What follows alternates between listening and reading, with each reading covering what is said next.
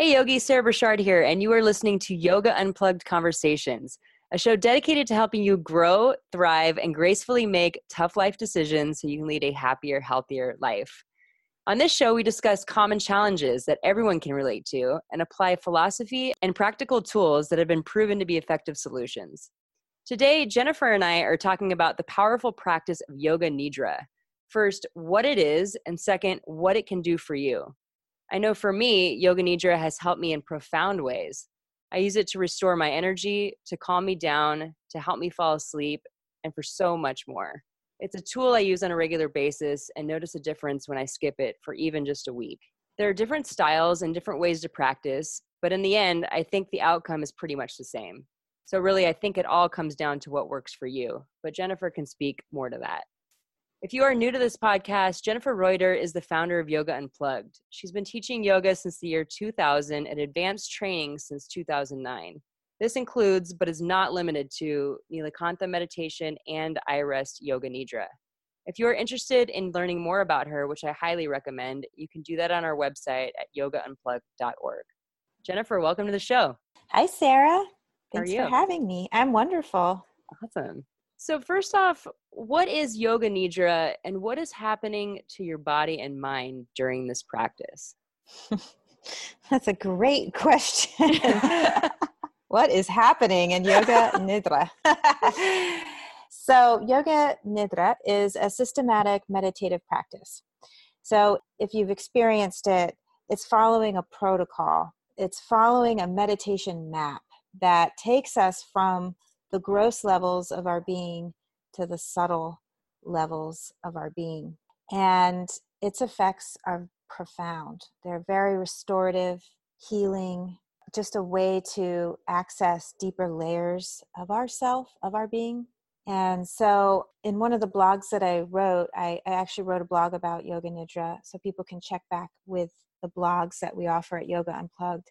But I was blogging about what resting is and what true rest, true resting is. And there's a difference between the two. And I think Yoga Nidra really addresses true rest.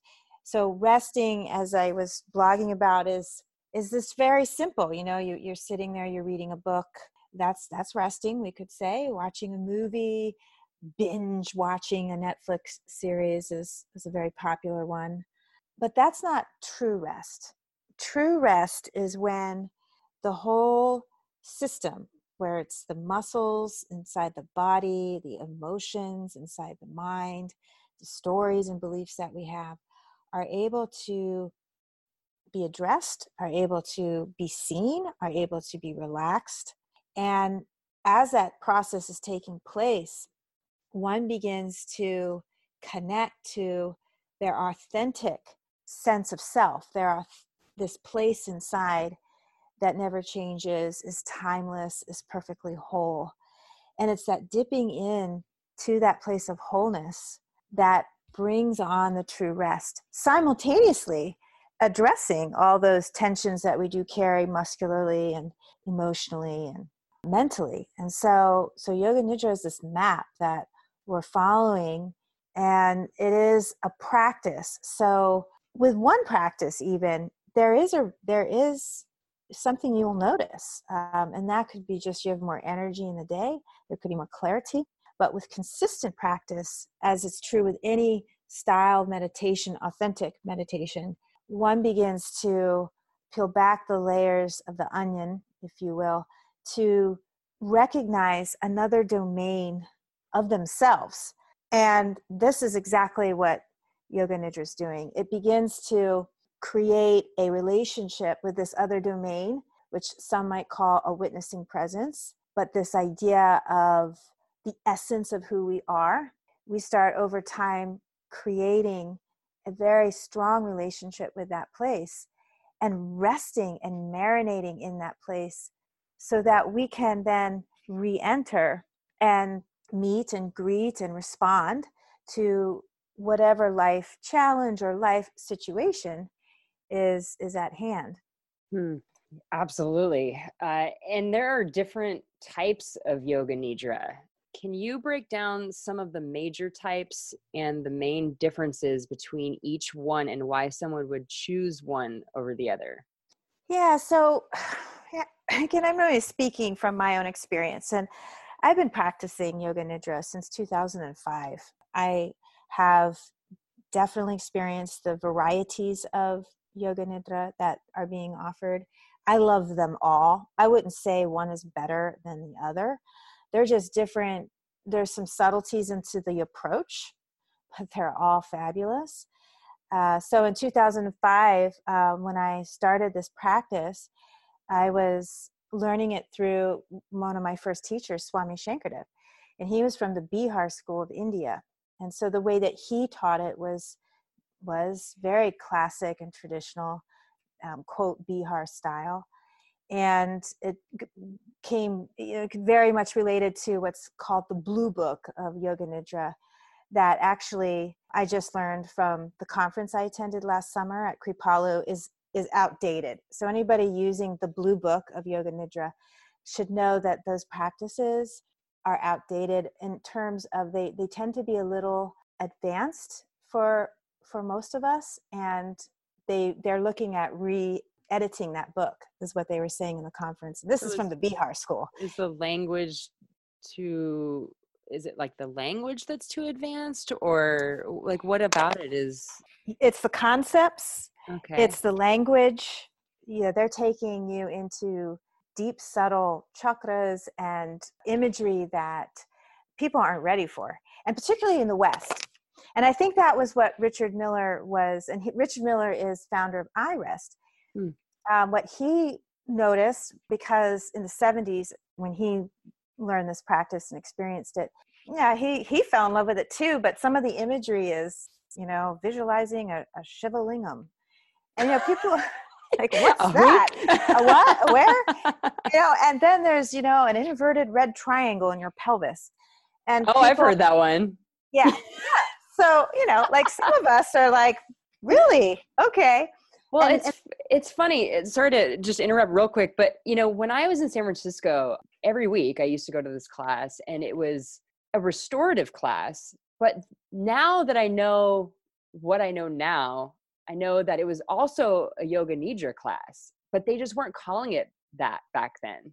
And I don't know if that's because people didn't know what that was. So, you know, it's like a marketing, from a marketing stance, you're not going to put that because people are going to be like, well, what's that or what? But yeah, they used a lot of this imagery that I was just like, man, where is he pulling this from? But yeah, it must have been that. It's just that you're kind of trying to make it approachable. So you, you use a different name for it to lure people in, and then you and then you no, drop Yoga the- Nidra on them when they get yeah. there.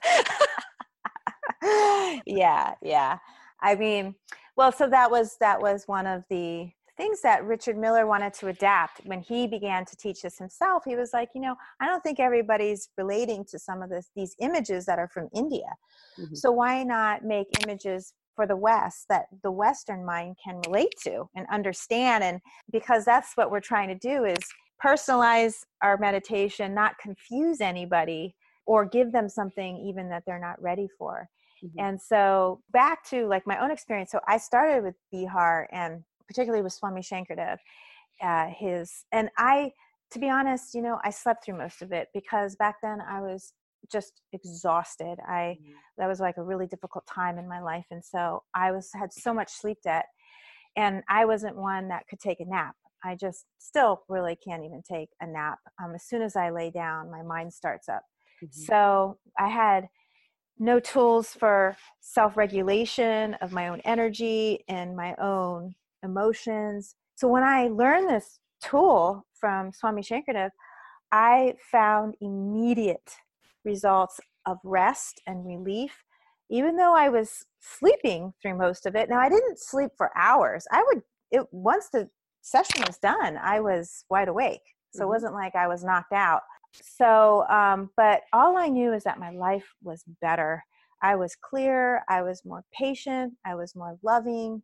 And so that's why I just kept doing it. I just kept doing it, and I never stopped doing it. So I've been like real practitioner of this pra- method for, well, for a long time. After a while, I wanted then to know what was going on, like how you opened up this conversation. What is going on in Yoga Nidra? Something is happening here, and my life is better, and I really want to understand the context of this. And one of my things, my other meditation teacher, my seated meditation teacher says to, you want to have both. You want to have theory and you want to have practice. Together, they really allow a deeper experience. If we only practice and we don't have theory, you're gonna you're gonna get results, but you only go so far. And also, if we read about something and we never practice it, again, we can only get so far with it. So I was ready to understand the theoretical context, like what was really going on. So I was looking at doing a, a training, and I was drawn to iRest, and I was drawn because I liked the name, and I wanted to be able to teach this to anybody, and I didn't want to get stuck with the word Yoga Nidra. As much as I love the Sanskrit and the meaning of that, and I'm a devoted yogi, I wanted to be bilingual. I wanted to offer to the people who really aren't yogis a practice called iRest. And to my yogi friends, I wanted to offer Yoga Nidra. And so this was very, I felt like this was offering a complete package. So that's what kind of lured me into going with iRest training. Once I started diving into that, I realized, oh, this is different than Bihar. And in terms of Richard Miller was adapting a lot of the instructions for a Western mind. And it definitely was offering more tools in how to work with emotions that that Bihar didn't really go with, uh, didn't take me as deeply into. Hmm. And so I was able to learn a lot more about how to work with emotions inside the Yoga Nidra practice myself and then as a teacher. And so then um, after being with that practice and teaching it, I wanted to deepen and even more. So I went back for a level two training. And then I, this past summer in Kripalu, I went to the first international Yoga Nidra conference. And this was oh, mind-blowing, because here was all the, the big names of Yoga Nidra, all the family of Yoga Nidra. And so we had Bihar School was there, iRest was there, the Amrit method was there, uh, Total Yoga Nidra Network out of Europe was there. And to see them all together on a panel and to experience each one of their styles, it was very enlightening. And as much as there's some differences, they really are similar. And they might start the body scan a little differently, but everyone's trying to, their goal is the same. The goal is to take a person that has perhaps a lot of tension, um, a lot of stimulation, and try to get them down. And like, so Yoga Nidra, the idea is that it's progressively following the biological processes of sleep. So it's following those same steps. And so that's what all the different styles, no matter what the name's called, that's what the goal is, is to take you down into these layers and levels of your being by allowing the brain waves to move from beta, which is the wide-eyed, alert brain wave, moving it down into alpha. So we start to close our eyes. eighty percent of stimulation begins to decrease, by the way, just by closing the eyes. Mm-hmm. So we start dropping into alpha. We start to move into theta. And then just after theta is delta. That's sleep. So what Nidra means besides sleep. So oftentimes people call this the sleep of the yogi, this practice. And yeah, one of the definitions is sleep, but another definition for Nidra is changing states of consciousness, changing states of consciousness. And you'll begin to observe in the practice how that in fact is happening. We are at one state, and then we start dropping down into a deeper state, and a deeper state. And depending on the person, and depending on how much sleep that they have, they may not be able to hang on to theta. They'll be just slipping into delta, and they might never be able to come back, because this is the brilliancy of our nervous system. Our nervous system is smarter than we are, and it's designed to survive. It's designed to take care of us. So if given a chance to heal and we have sleep debt, the nervous system will override whatever, however it is we feel about it, and put us to sleep, because that's what we need. That's mm-hmm. how we're going to heal ourselves, how we're going to regenerate. After we've been able to bucket some of that out, then we'll be able to hover in some of these theta states. And it's, it is where a lot of the unconscious material lies, um, is on that, that edge. We can process things and um, have creative insight. And so, so changing states of consciousness is what, what's happening. And also changing states of consciousness is being able to recognize, yes, we, there's sensations moving through, there's emotions moving through, there's our stories running through. And so that's all part of it too. It's, it's changing as well. Everything's kind of changing, but the more we practice, the more we begin to, one of the principles of the practice is to welcome everything in. We're learning how to welcome everything in, no matter what's going on, it's welcomed. As we take that seat of receptivity, we begin to see, oh, the forty different voices in our head, but we don't identify with it. We begin to, as with any, again, authentic meditation practice, we begin to discover, like I was mentioning in the beginning, another domain of our being. And as we practice that, we're welcoming in our changing states of consciousness, yet we are still at the same time this witnessing presence. We're watching it, not getting wrapped up in it, not getting involved, and not identifying. We're just we're just watching. And so that has a very healing effect, because what takes us out of our meditation, no matter what kind you're practicing, is when we react to those changing states of consciousness, when we react to them and we get involved, and then the stories just go on and on. We've identified with it. So this is a beautiful practice of... It, it is so wow. beautiful. I, I want to talk a little bit about setting intentions, but before we get there, the Yoga Nidra is like a journey, and there's different phases, like you said, of the practice. Can you go through each one? Because I know there's like a body scan. Like, are are there set things that are in every practice, and that you that everybody goes through? Everybody, you know, all the teachers like will lead you through, and are those in a particular order? Yeah, I mean, in general, there's a a map, like I was saying, mm-hmm. and a protocol of which you're following. And so it's moving from the gross to the subtle. Uh, so it generally starts uh, with a body scan. However, Amrit does not start right away with a body scan. They start with some breath, and then they come back to the body scan, and then they come back to breath. So with that being said, the other styles that I've practiced usually begin right away with a body scan. And that's after an intention has been set or a heartfelt desire has been affirmed. iRest uses a inner resource as well as part of their intro before they hit body scan. So there's this, right before the body scan, there's this place. Not all styles will offer an intention, but most of them do. And that intention could be just an intention for the practice. It could be a heartfelt desire that we have for ourselves or others. And then, like I mentioned, iRest includes an inner resource. And then, then it proceeds to the gross. So that would be the body. And it starts to rotate attention throughout the body. According to different schools of Yoga Nidra, that's going to be different. So Bihar likes to start in the, the right hand, and iRest likes to start in the mouth. So, um, another practice that's is Rod Stryker's practice, um, and he's another. He's a big yoga teacher, has offered a lot with the Yoga Nidra, and he starts. Well, I don't know, but his C Ds that I used to practice a lot always started in the mouth.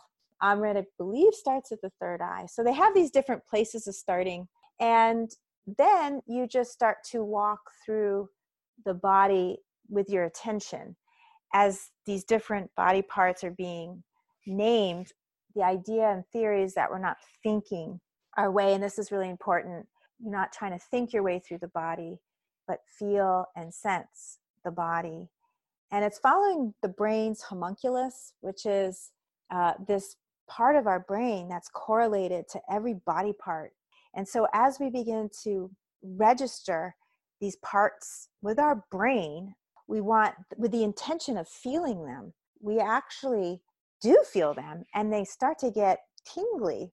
Now, this isn't the case all the time, but the more you practice, the more tingling and more sensation you will be able to access, because you start to get really good at it. And that tingling and that sensation is the relaxation response. So we're relax, learning how to relax from the inside to the outside. And this is a very powerful thing to do. And to be able to not get the massage, not have someone else do it for you. Here you can do it yourself, moving from the central nervous system and relaxing from the inside out into the periphery of the body. It's it's fantastic, and it's uh, it's a it's a skill. We do need to practice it, but once those circuitries of the brain have been laid down, it gets it gets easier and easier. My caution with different schools, they have different maps of rotating attention, is that sometimes practitioners get stuck with one rotation. So they'll be, might be taking a teacher's class and they're rotating the the body parts in a certain way. And then you go take another person's class and it's it's a different rotation. And sometimes people, I've been told, they, they, they, oh, I can't do it. You know, I don't know, like, that's not how we start the practice. I'm used to starting here in my body. And so that's the only caution. It's like, we want to, again, the receptivity, not being rigid about where we're starting our rotation. One is not better than the other. It's just different entry points. And so uh, we want to be flexible and open so that no matter what practice we're doing, we can just slide in there and begin to relax the body. This uh, body scan is is not something that is um, only practiced in Yoga Nidra. I was taking this online mindfulness-based stress reduction course, and I loved it. It's like right away, they start you in body scan. It's like one of the very first practices. This is John Kabat-Zinn's uh, mindfulness-based stress reduction. Again, right away, body scan. Lie flat, just like you do in Yoga Nidra, and you start scanning the body, learning how to shut down, feeling the body, because it's as we feel into these different parts of our body, Um, sometimes we don't feel anything, and it's an interesting thing. Um, and sometimes we'll feel things and there might be pain there that we've been holding. So there could be like a numbness, there could be pain even involved, there could be restlessness as we're going through the body, all kinds of things that we didn't know we were carrying with us really. And it's quite a discovery that once we welcome those sensations in and feel and connect to them, they do start to move away. Uh, they just need that, needed our attention or our connection with them. So, I mean, the thing I love about it is it really gets you out of your head and into your body. And it's a fantastic tool for helping you get very present. Like, it's hard not to be present when you're like thinking like, okay, think, feel your yeah. knee. feel yeah, your, you know? Well, right. Exactly. Because, because of the principle that you cannot think and feel at the same time. It's mm-hmm. impossible. Hmm. Can't do it. So you got to pick one. You're either thinking or you're feeling. And so because meditation is a somatic experience, this, this is the idea behind meditation, is we're asking the analytical part of our brain to just fade a little to the background. And to the foreground, we're bringing this other network in to just be, to sense, to feel. And so this is the strategy we're We're trying to incorporate. If we're feeling and sensing, then you, you can't be thinking. And this offers a different experience. And that's why they say, you know, meditation is non-conceptual. It's really hard then to articulate what's going on. You know, like as I'm saying, again, back to your opening, what's going on in Yoga Nidra? You know, it's because meditation is very slippery and it's hard to articulate, but good things are happening. Life is better, you see, and that's that's what we're going for. So, and is this part of different styles, or is this a personal style where some teachers will take you through opposites like light and heavy, cold and hot, or using imagery like images that are supposed to make you feel certain emotions. Like I know you've done this before where certain images are really nice, like, you know, walking through a meadow, and then some might be kind of frightening. Or, and is this just people kind of adding a creative spin to their teachings, or is this something that has to do with the method that they're specifically using? Yeah, no. So this is, no one's making stuff up. I always like to say that when I start teaching the class, uh, I'm always saying, like, I'm not making this stuff up. I'm not sitting up here and just pulling stuff out of thin air. Mm-hmm. Um, I'm really following a protocol and following the map. So as we then move through the body scan, the next layer is the breath. And so there'll be practices then that'll guide us into deeper breath awareness. And again, this is all about getting us to even acknowledge that we're not solid as much as we see ourselves as solid and, and feel and think of ourselves as solid. We're actually beings of vibration. And as we begin to experience that in the physical body with the body scan, we then begin to apply that into the breath as we start to feel and experience the breath as a sensation too. And so the breath practices, there's a lot of different ways then that you can pick and choose how to breathe. You could offer a mental nadi shodhana, which is the alternate nostril breathing. You could offer diaphragmatic breathing. Counting is generally um, a popular one. And people always think, oh, you know, I got to get down to zero, whatever count it is. But really the goal of counting the breaths is to practice staying one pointed, mm-hmm. because the, yeah, the mind is going to try to, you know, think and do its, that's what it's, that's what it does. So it's just offering something else for the mind to focus on. Here, let's count the breath and feel the breath. See if that can help you stay more present. Then after the breath, the next layer in, now we're ready to address the mind, the mental layers, which we start from the lower mind of feelings and emotions, which is just, this is working with opposites now. Now we're in the realm of opposites. And now Bihar school follows this as well. So it'll go into opposites of heaviness and lightness, warmth and coolness. And iRest follows the same protocol in terms of working with feeling these opposites. But where iRest took it a little differently is that they then ask you to feel both at the same time. So as you're beginning to experience heaviness and lightness separately, then the inquiry is, can you feel both simultaneously? Yeah, that always screws me up. I'm like, what? Yeah. I know. It's so cool. I love it though, because you can't think your way into that. Right. You have to feel it. You can do it. You can feel both simultaneously, just like you can feel both palms at the same time. I tend to stop breathing though when I start trying to feel that. I I don't know. It's weird because like I think I'm I'm maybe trying to feel it too much, and so like I turn off, like I stop breathing because like I'm like, okay, it's too many things going on at once. Yeah, it's that, you know, perfectionism inside you. I'm oh, gonna okay. do this thing, I'm gonna do it right. Yeah. I don't know. I'm guessing, but.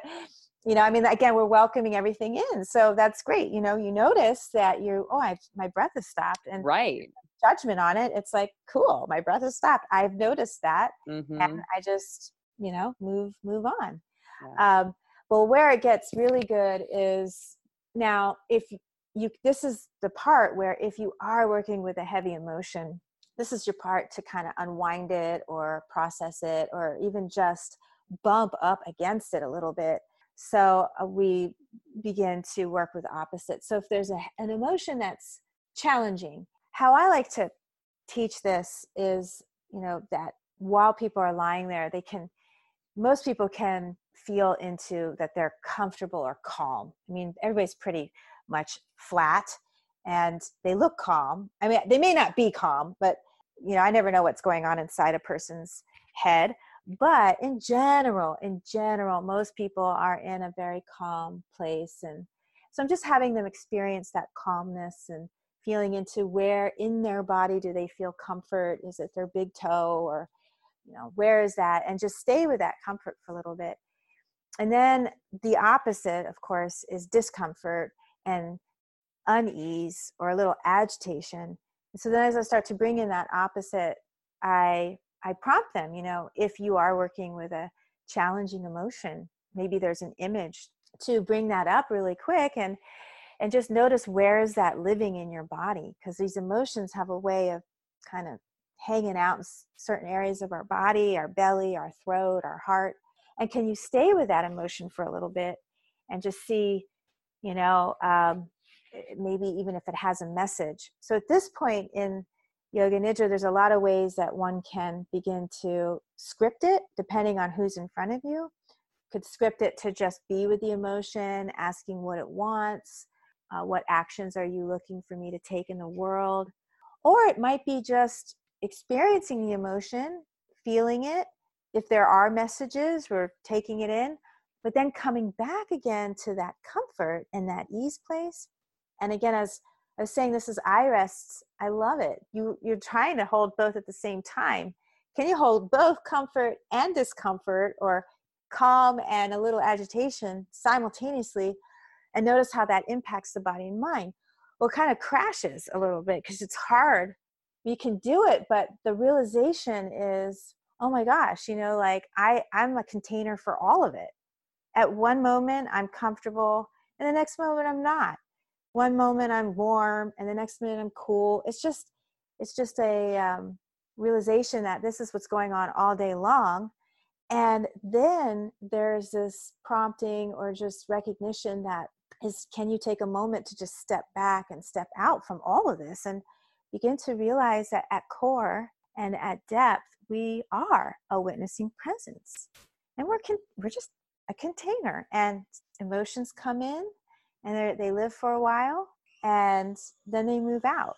And so this welcoming attitude of welcoming it in to see what the messages are, allowing it to be seen, and then it's just going to move out. And as we're stepping back from that, we begin to recognize that piece of ourself that is timeless, that can't be hurt, that doesn't grow old, that doesn't need any fixing because this place is perfect and whole. We know that this is the place that's been with us our entire life since we were born. Uh, it's the part of you that's listening right now and knowing that you're listening to this.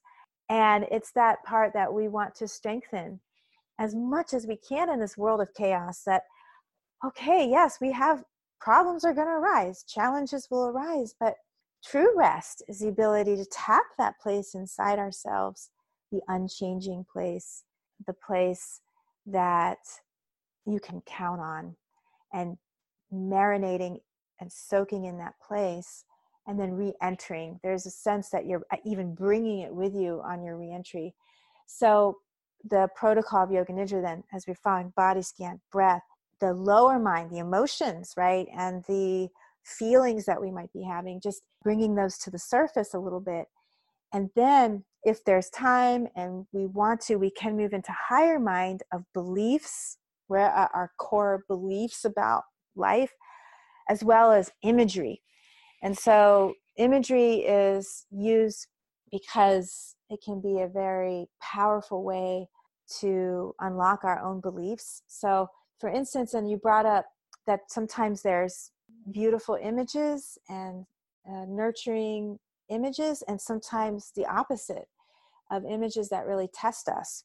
And the whole, and that's why it's really important. I don't really get into imagery that often when I teach it. I do do it sometimes, but I always try to front load before going in to that practice of, hey, the whole point is things are going to, images are going to be, we're going to be guided through images.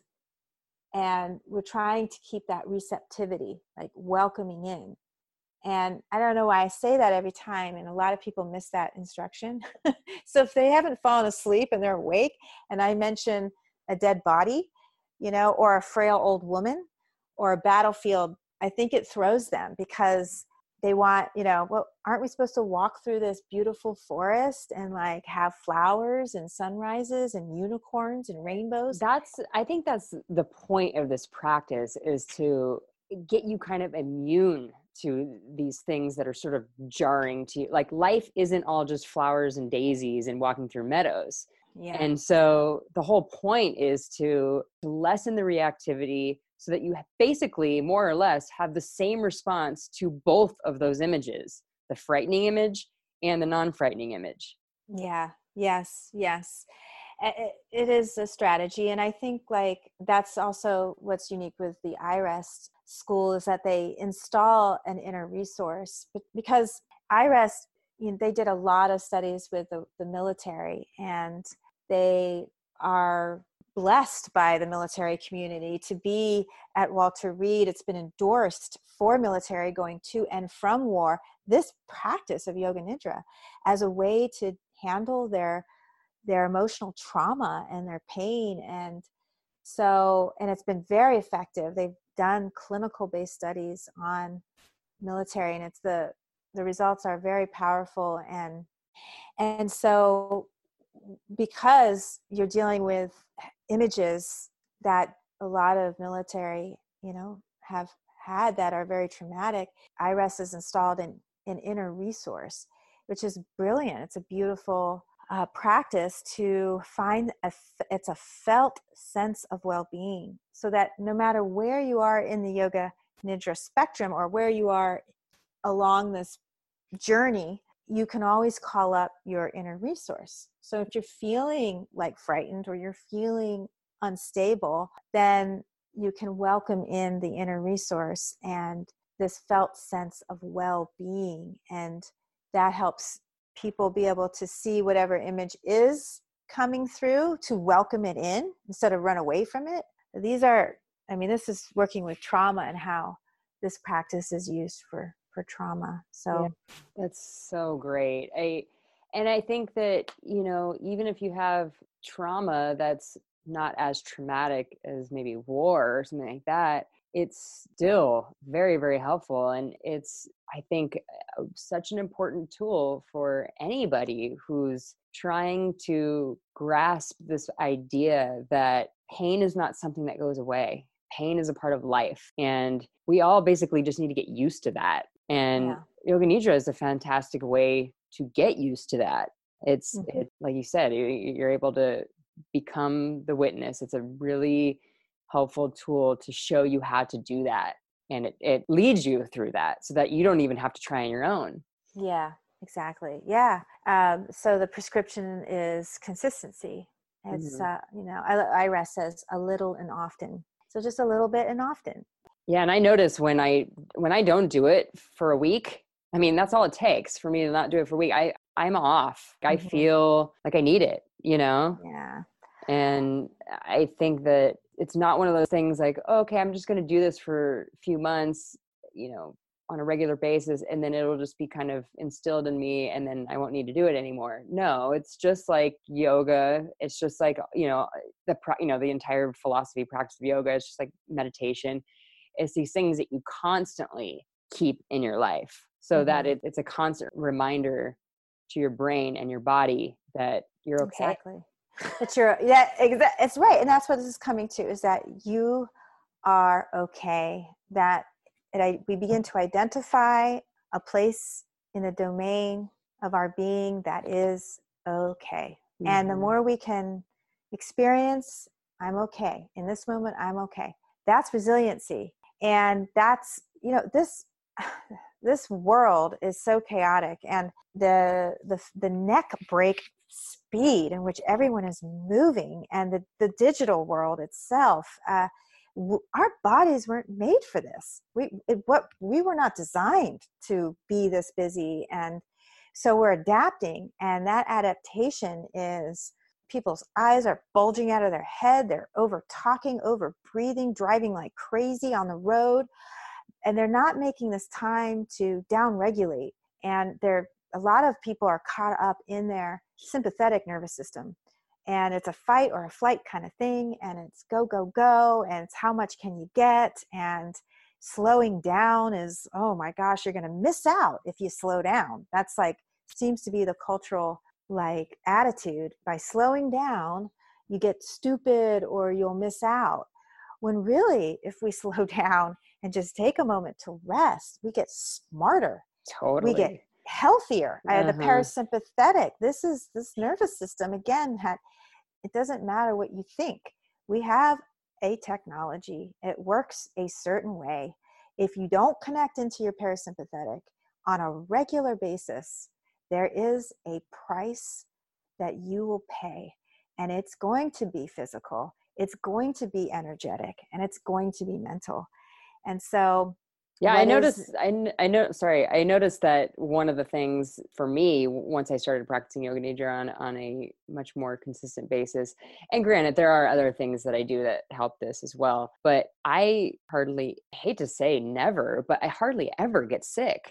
I really don't. Mm-hmm. Mm-hmm. And when I start to feel run down, that's when you start doing more of this practice, and it helps tremendously. Absolutely. It's so helpful. I mean, this is growth hormone we're talking about. So boosting our immune system. I mean, when we sleep or when we rest, that's where we parasympathetic tap growth hormone. Also, there's been studies that show sixty-five percent increase of dopamine through a Yoga Nidra practice. So I love the science, and it's just validating more and more meditative practices that offer alertful rest, like being alert yet resting. So one of the ideas of Yoga Nidra is that you are awake, but your body is asleep. And that that isn't meaning like you're awake and frantic. You're you're rested. You're a restful alertness. It's a resting awareness. Like you're aware of what's happening, but you're resting in this amazing place, uh, sub, sublime place. Um, one of my uh, so I when I was back in Kripalu this summer, I got to meet and practice with Uma Dinsmore, and she is a yo- big Yoga Nidra teacher in Europe, and amazing woman, amazing. And she kept calling this Nidra Shakti. She kept calling it Nidra Shakti. And in the yoga world, Shakti is like that creative manifestation of the divine, the one in which that is nurturing, the fierce mother. There's a lot of terminology and descriptions of the Shakti, but I loved how she was describing that for Yoga Nidra. And maybe it's been described before, but I hadn't heard of it quite like that. And I'm like, yes, that's exactly what's happening, is that as we enter into this practice, that Shakti force is coming in and is doing her work. It's, she's going to town on us and, and repairing and detoxing. And it's a beautiful thing. And it's the ultimate is, restorative yoga. Yeah, it is. But I would say, I would say this is true for meditation. Yeah. So, you know, when we sit in, I know in my own seated practice, that this is also the case, that the Shakti's coming in and doing what she needs to do. It's just a different strategy. Yeah. Um, but Yoga Nidra's a different way in which she's coming in. It's, I love both my seated practice and I, and I love the Yoga Nidra practice. I think both are, it's two different um, things. They're two different things, yet they're this, yet they're similar. It's this great paradox of the whole thing. It's like, yeah. Yeah, and you don't always have to lay down in Yoga Nidra. You could sit up. Um, one of the off the, the misperceptions, I think, and confusions with people who are starting this practice, or maybe have even gotten turned off by the practice, is that they, they get mad at themselves or judgmental that they're falling asleep. And so I, I know like some students would say, I'm just so, like, I'm not hearing anything you say. I just keep falling asleep. And then I say, well, you know, if it's bothering you that much, just sit up. And then they sit up and then they're just miserable because they really want to be laying down. So, and they you know, need to sleep. I need to sleep. I know. And I just keep telling them, just hang in there. You, you are going to make it through this when your body has recovered. I promise you. And, but meanwhile, something good is happening in this practice. Don't judge yourself. Because yeah. You're sleeping, you're taking it in subconsciously. You know, if you weren't hearing things when you were sleeping, you'd never hear your alarm go off. We're taking things in when we sleep. We hear the instructions. It's coming in. And so have faith that there's something good happening here, and watch the other minutes of your day go by and notice how better they are, because you took that time to rest, to to honor your rhythms of your, right. your body rhythms. Let's talk about Yoga Nidra as a tool for manifesting, because, you know, one of the things that uh, we, we started talking about was um, setting intentions.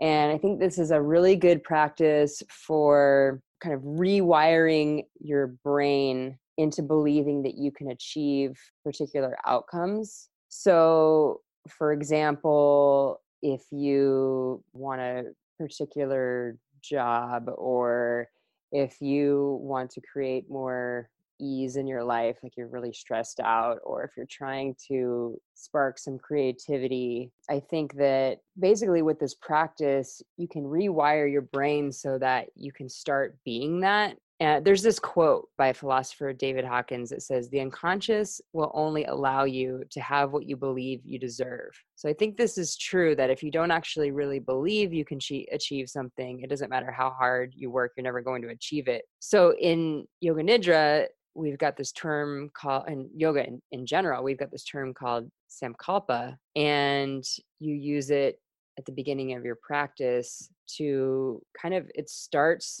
this process of changing your mind to believe what you deserve, what you are, what you want, so that you can manifest it in your life. Yeah, exactly. So the, the strategy with that is not just words that we have perhaps a, dis- a yearning in our heart. There's this yearning, a desire that we have.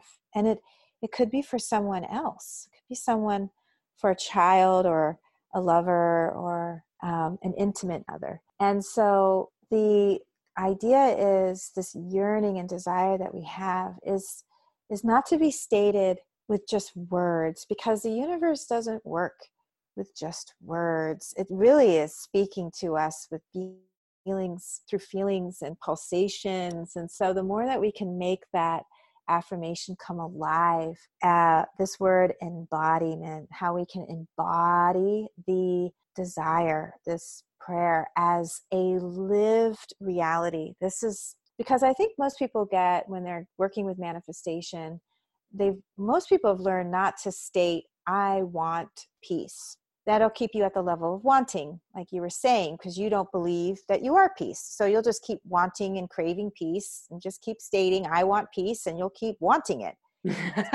yeah, you're not you're not being it yet. You're not being it yet. You're just yeah. wanting it. So the universe is like, great, she wants peace. Let's keep her wanting it. Right. So, yeah. So how do you then flip that? You got to change your language. It.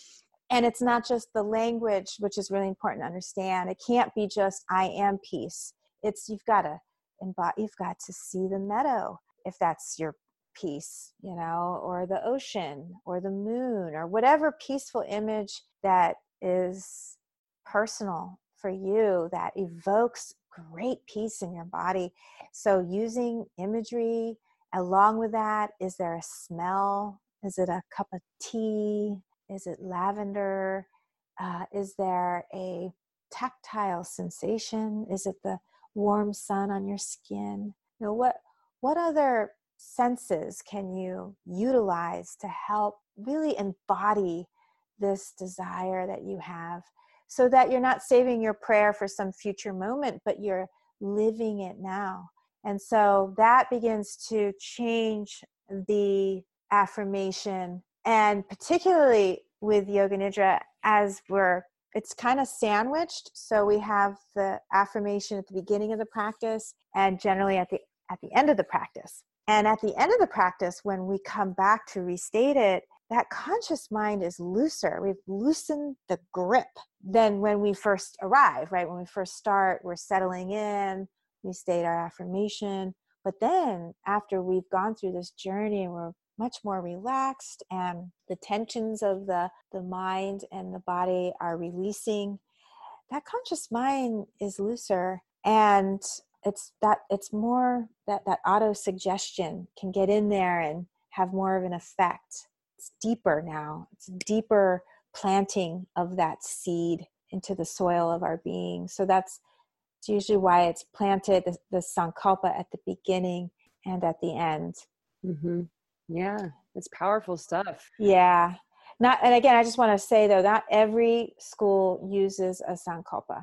So, I mean, sometimes the sankalpa is offered by the teacher. And can um, you define sankalpa for anyone who doesn't know that term? So we have this word sam and two bija words. So sam and kalpa. Again, Sanskrit's tricky because there's a lot of layers of nuances, but in general, sam is like to, to bring together. And then kalpa is like, it, kalpa has this also meaning of time, but also like a vow. So it's to bring together in time this vow that you have for yourself. Uh, I, I like to think of the sankalpa as the code of my heart that is non-negotiable. So non-negotiable, no matter what it is that I have, project-based, with my family, whatever it is, I, I cannot lose my peace of mind. Like, I have to stay peaceful. Like, that is my sankalpa. At times, I, I'm not always peaceful, to be honest, but that's my sankalpa. Like, mm-hmm. I just keep affirming that. Like, and also, really, my my heartfelt desire, this sankalpa is about staying connected to my source. May that, because that's what brings me deep peace, is connection to my to source and how I relate to source in my own life. Um, so we have a relationship, source and I, and I am not to step away from that source, because when I do, it's a train wreck every time. So I've learned, okay, stay with source, because together source and I, uh, source knows better, and source is communicating through me with sensation. And so that's why the practice of Yoga Nidra begins to teach me how to connect into those sensations and hear those messages and use my intuition so that I'm guided where source knows that I will best serve myself and my community and my family. So right. And that's, again, connecting to the essence of who you are. Yeah. Yeah. Exactly. Now, you could use the sankalpa, I mean, some people do, you know, for financial issues, I, I to get the job you want. Those things are are are good, and you could do that. You know, I really, my intention is to get that job. Well, uh, and, but, and and how I would, you know, I would recommend people approach that is you envision your life with this job or, you know, whatever it is that you're trying to manifest. Like, how would your life be differently? Like, what does your life look like? And what does it feel like? And these are the practices that over time, you just realize that you're, you're living it already. You, you know, you start living that. And then, and then that's when things start to happen in your life. Like, you get that opportunity out of midair, and, and you, you know, you meet the right person at the right time, or it's all starts from that manifesting and that living as if, and that visualizing how you want to be. And, you know, you're just telling yourself you are already, and you kind of are. Yeah. I think it's important to connect to our core values as well. And like, mm-hmm. uh, the, these to, to build our affirmations off of what, what it is that will be noble yeah, in life. Yeah, I just, I because it's interesting, like I remember Marianne Williamson saying this, it always stuck with me about manifestation. And she said she had a friend, now this is back in the eighties, but she had a friend who was an actress. And she said, you know, all I want is this role of this acting role on Hill Street Blues. And that was her manifestation. I, I'm going to be this, this actress on Hill Street Blues. And she would just keep stating it over and over again. And then Marianne Williamson said, well, Well, that's great. You know, you're going to get that part on Hill Street Blues. But what if a major motion picture approaches you for a major role, but you're too busy because you work for Hill Street Blues? You know, it's like we, we'll get exactly what we want. Yeah. So be careful what you ask for. Yeah. Don't pigeonhole so, yourself. Yeah. So, you know, I mean, like it's, it's important. I remember like just when I was in my twenties and I used to have this picture of, uh, across from my bed, and it was this, I got it at Costco. It's so funny. It was a, a window. So this picture of a window, and you're looking through the window and you would see the ocean. And then along the window, there'd be flowers and stuff. And I, every night before I go to bed, I would look at that painting on the wall of this window. I used to joke it was my ocean view. And I visualize, right, my my life in the future. And I would visualize this, uh, a family, actually, a family. And I didn't know what they would look like, but I'd see us laughing on the beach. And I would just, we were lights. Because I didn't want to say my husband was going to be tall, dark, and handsome, which is what I really wanted. But then I got uh, tall, blonde, and handsome. Uh, it was fine. But I didn't get the dark. I wanted like a Hapa man, like half Hawaiian and like half. I really did. And I got a, I got a blondie with blue eyes. And it, but, you know, so I didn't put like the in, when I was manifesting my future, I just saw kids that I didn't know what they looked like. And I saw my husband. I didn't know what he looked like, but we were all happy and we were peaceful. We, we were connected. And that was what was most important. So I just kept seeing that. And today it's just, I have that and it's beautiful. Yeah. And so I, you know, things just happen, you know, like people say, well, how did that happen to you? I'm like, I just wished for joy and said, you know, I, I get that pain is a universal constant, but I really want to be happy and living a life that's fulfilling to me. And I don't know what that looks like. Every time I think I know, I end up in like far left. So I surrender, I give up, just keep, let me just experience that fulfillment from my own heart. And I'll know I'll be on the right road. So that that's where my sankalpa changed to mm. stop being so precise about things. Cause I did, I, I got the engineering degree and yep, I worked for an engineering firm, did that. Then I was like, okay, I'm going to work for pharmaceuticals. Yep. Did that. Then I was in medical sales. Yep. Did, I got everything that I really put my attention on and visualized that I was going to do. But none of those things made me happy.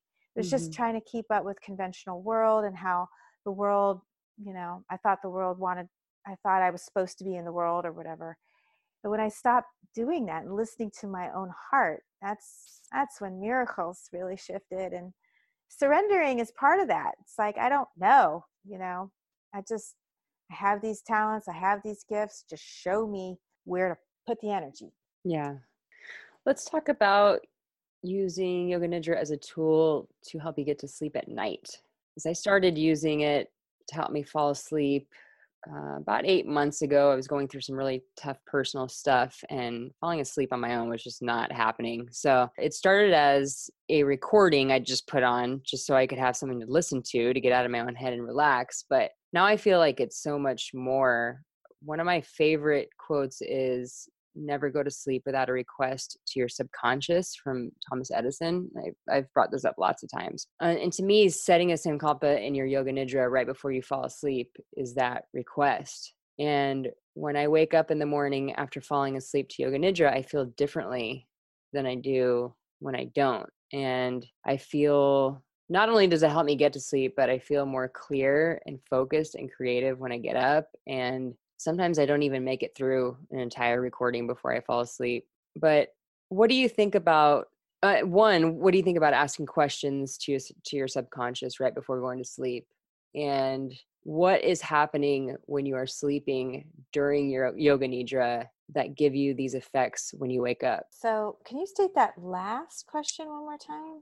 Yeah, so effects, like when I fall asleep to the Yoga Nidra recordings, I wake up a lot clearer and mm. and more focused and oftentimes way more creative. I, ju- I just I have I'm not as scattered. I see. Yeah, I get it now. Okay. Yeah. Yeah. I your subconscious is always listening, and I agree. It's a beautiful thing to suggest things to our subconscious before we go to bed. Uh, I personally love to read inspirational things before I go to bed. I it's this you know thing. Most, a lot of people are looking at their phones, or gosh, you do not want to look at Facebook and go to bed. Oh my goodness. Or the news for that matter. And then try to go to bed. It's like, that's the last imprint you're going to put in your mind. And then yeah, you're, oh, terrible. So I, it is to have something, poetry. Um, I have like a little book from Thomas Merton that I keep near my bed that I like to read before sleep. And And the principles and values, things like this that help us stay in alignment to our heart. These are the things that we want before we go to bed to be to be thinking of or having our attention on. And then in terms of using a Yoga Nidra practice, there are practices for bedtime. They're shorter. So they're usually six, seven, twelve minutes. They're not the thirty-minute practices. I mean, there's nothing wrong with doing a thirty-minute practice. Uh, the general caution is that you might, you, you could wake up maybe ready to go. And you, you don't want to wake up and be like, all right, you know, I'm ready to Well, I, I do the I do the longer practices just because I sort of want to fall asleep while I'm doing it. And so some of the shorter ones aren't long enough. And, and so, you know, the, the recording will be over and I'll just kind of still be laying there. And for me, a lot of the times it's, I'm trying to, I'm using it to go to sleep. And yeah. so two of the recordings that uh, are my go-tos now are the ones that you recommended to me by Jennifer Piercy on Insight Timer, which is Yoga Nidra for Sleep and Healing Darkness for Sleep. Both are free. And yeah. uh, mm. one is twenty-two minutes and one is like half an hour, I think. And uh, so I'll use the twenty-two minute one if I'm feeling really tired, or I'll use the thirty minute one if I'm not tired and I need a little bit longer. And yeah. so usually by the end of it, either either I fall asleep during, which is ideal for me, or once it's over, it's very, very soon afterwards that I'll fall asleep. Mm-hmm.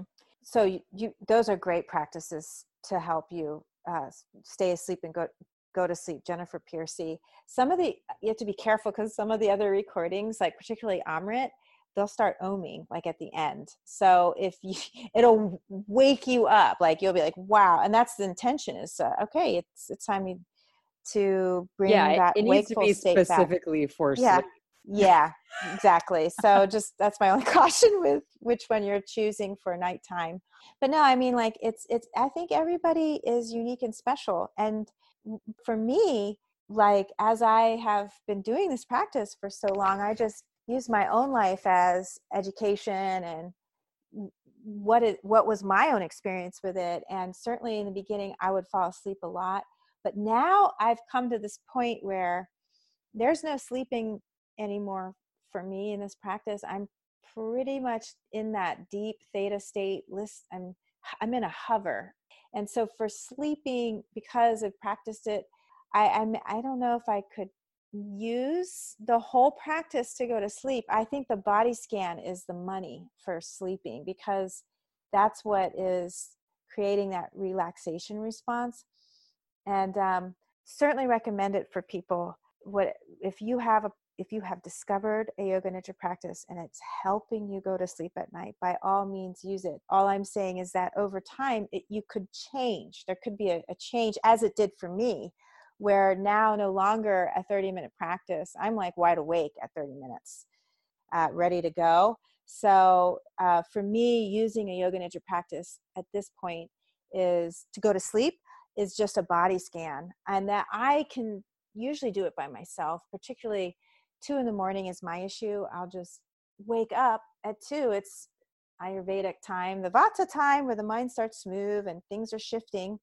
And I'm right there, uh, not all the time, but I'd say a quarter of the time I I get into that rhythm and I'm I'm up. And so what seventy-five percent, which is a, that's pretty big. I can use that body scan mentally. I just start shutting down uh, those circuits and I'm back out. So I would say seventy-five percent because I'm being honest. A quarter of the time I'm like, oh man, it's not working. Something's really coming through. And I think these are just messengers at night that are coming through. So what are some of the other recordings that you recommend that may or may not be for sleep, but Yoga Nidra recordings that people can check out? Yeah. So as you mentioned, Jennifer Piercy, P I E R C Y, on the Insight Timer. She's, her tempo, her pacing, the quality of the sound, nothing is jarring. Um, I do a lot, I sample a lot of Yoga Nidra on Insight Timer. I'm always sampling because I want to know what I can recommend to people. And there are some just voices that are just, I don't know, too high or too fast, or it's just they'll be they'll be talking and then the voice will go up really high and it just jolts you out of your pr- oh my gosh.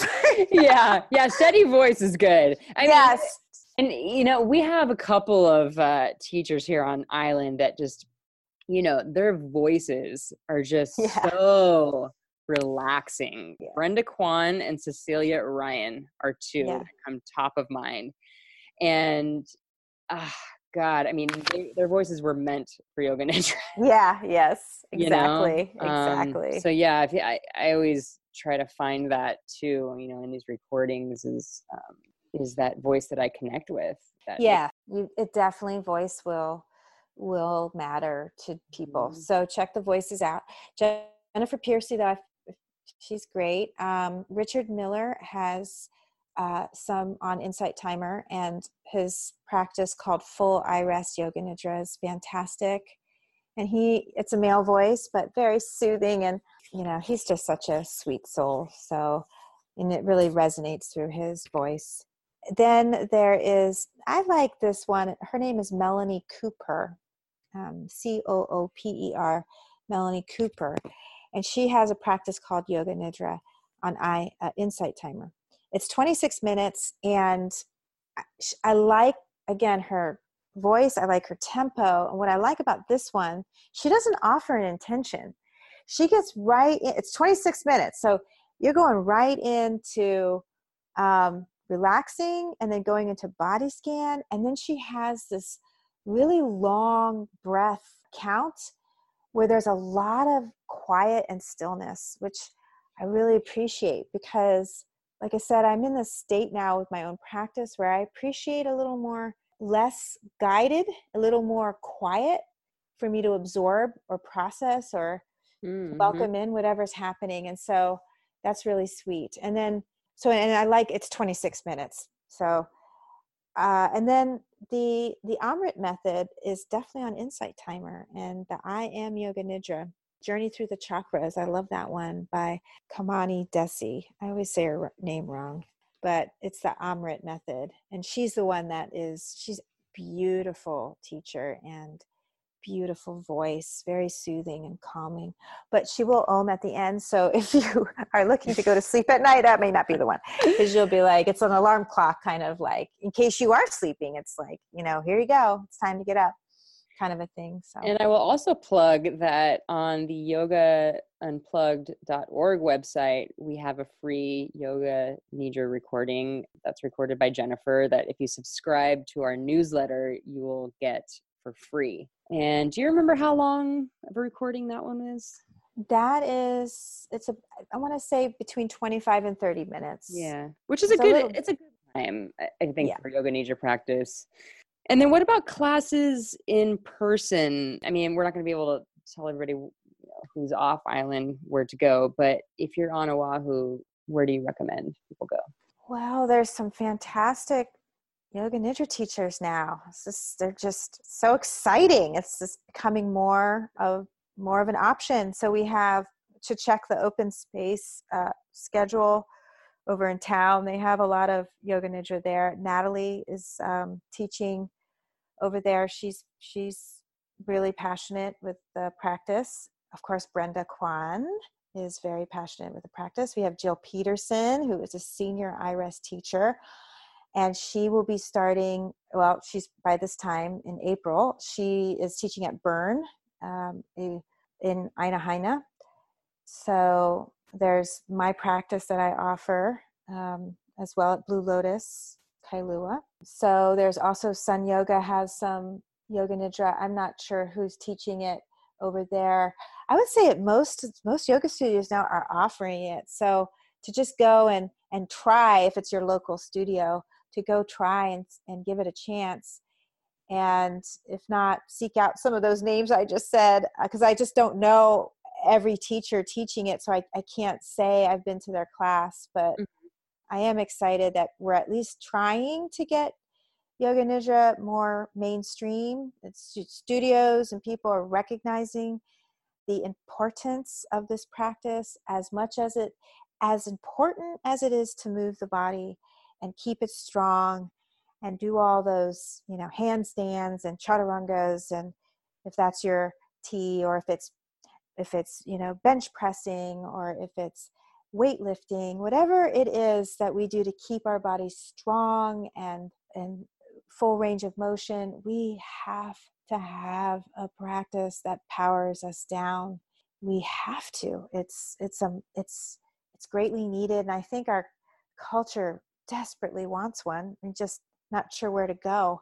So Yeah, I agree with that one hundred percent. I, I try to do physical workouts four to five times a week and then do practices like yoga nidra and yin yoga twice a week for the balance. And that for me works really well. If it's just all physical, it throws me off, yeah. And vice versa. Yeah. Yeah. It's a balance, and, and everyone's so different. And there's this like checking in with your own body, what it is that you need every day. Yeah. Yeah.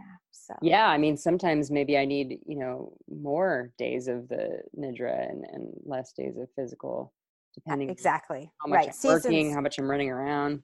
Seasons of life. Uh, mm-hmm. This practice got me through two pregnancies, mm. and, you know, I, for pre- postpartum, prenatal, oh my goodness, I can't can't say enough about this practice, uh, to because, you know, as just from a mother, when you have a baby and you're like, hey, I got a nap when my baby naps. Yeah, good luck with that.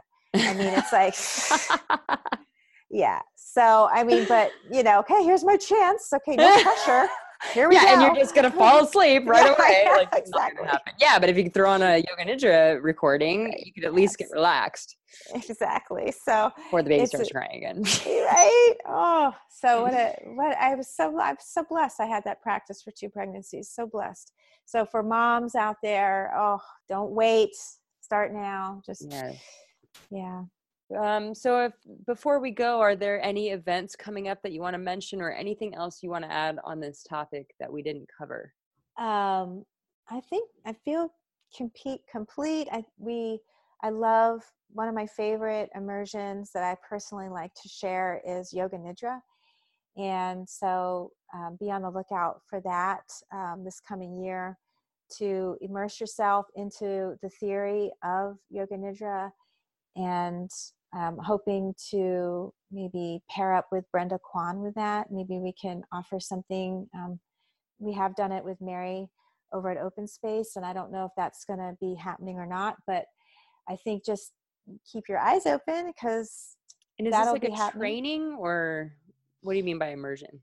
Well, we usually do a training at Open Space as part of the three hundred hour, and Um, but I would say, compared to the trainings that I've done with iRest, that what we're offering at Open Space is more of the theory of the practice. Yes, um, people are learning how to teach it, but I think there's some more to go. If you really want to be a teacher, uh, that there might be more training you would want to seek out. But for the practitioner, I think these trainings are, they'll up-level your meditation So, uh, so many in so many ways, because there's a lot going on. And I mean, we just talked for about almost an hour and a half, and we we barely scratched the surface yeah. of this practice, of I what know, it really does. There's so much to say about it, yeah. and so many questions. There's so many, and following the layers of the body, and when we understand the subtle body, um, in the yoga, it's called kosha, the layers of our body, that there's different layers and they're doing different things, and how we can access them to really bring forth more of that wholeness that we are, or that recognition of that wholeness, so that we're living more from that place and less from the identification of our stories that we might have that mm-hmm. aren't necessarily really positive. Mm-hmm. So, absolutely. Thank you so much, Jennifer. It's always a pleasure to record the show with you. Ah, thank you, Sarah. Thank you. Now, I'd love to hear from all you listeners out there, so please let me know what you thought of the show, and if you have any topics or questions that you'd like me to tackle on the show. The team of Yoga Unplugged and I are here for you, so please let us know. And if you'd like to join in on the conversation with us, you can subscribe to our newsletter at yoga unplugged dot org. You'll get that free Yoga Nidra recording by Jennifer if you do that. You can also find us on Facebook at Yoga Unplugged by Jennifer Reuter. Reuter is spelled R E U T E R. Or connect with us on Instagram at yoga underscore unplugged. Thanks for listening, everyone. Namaste.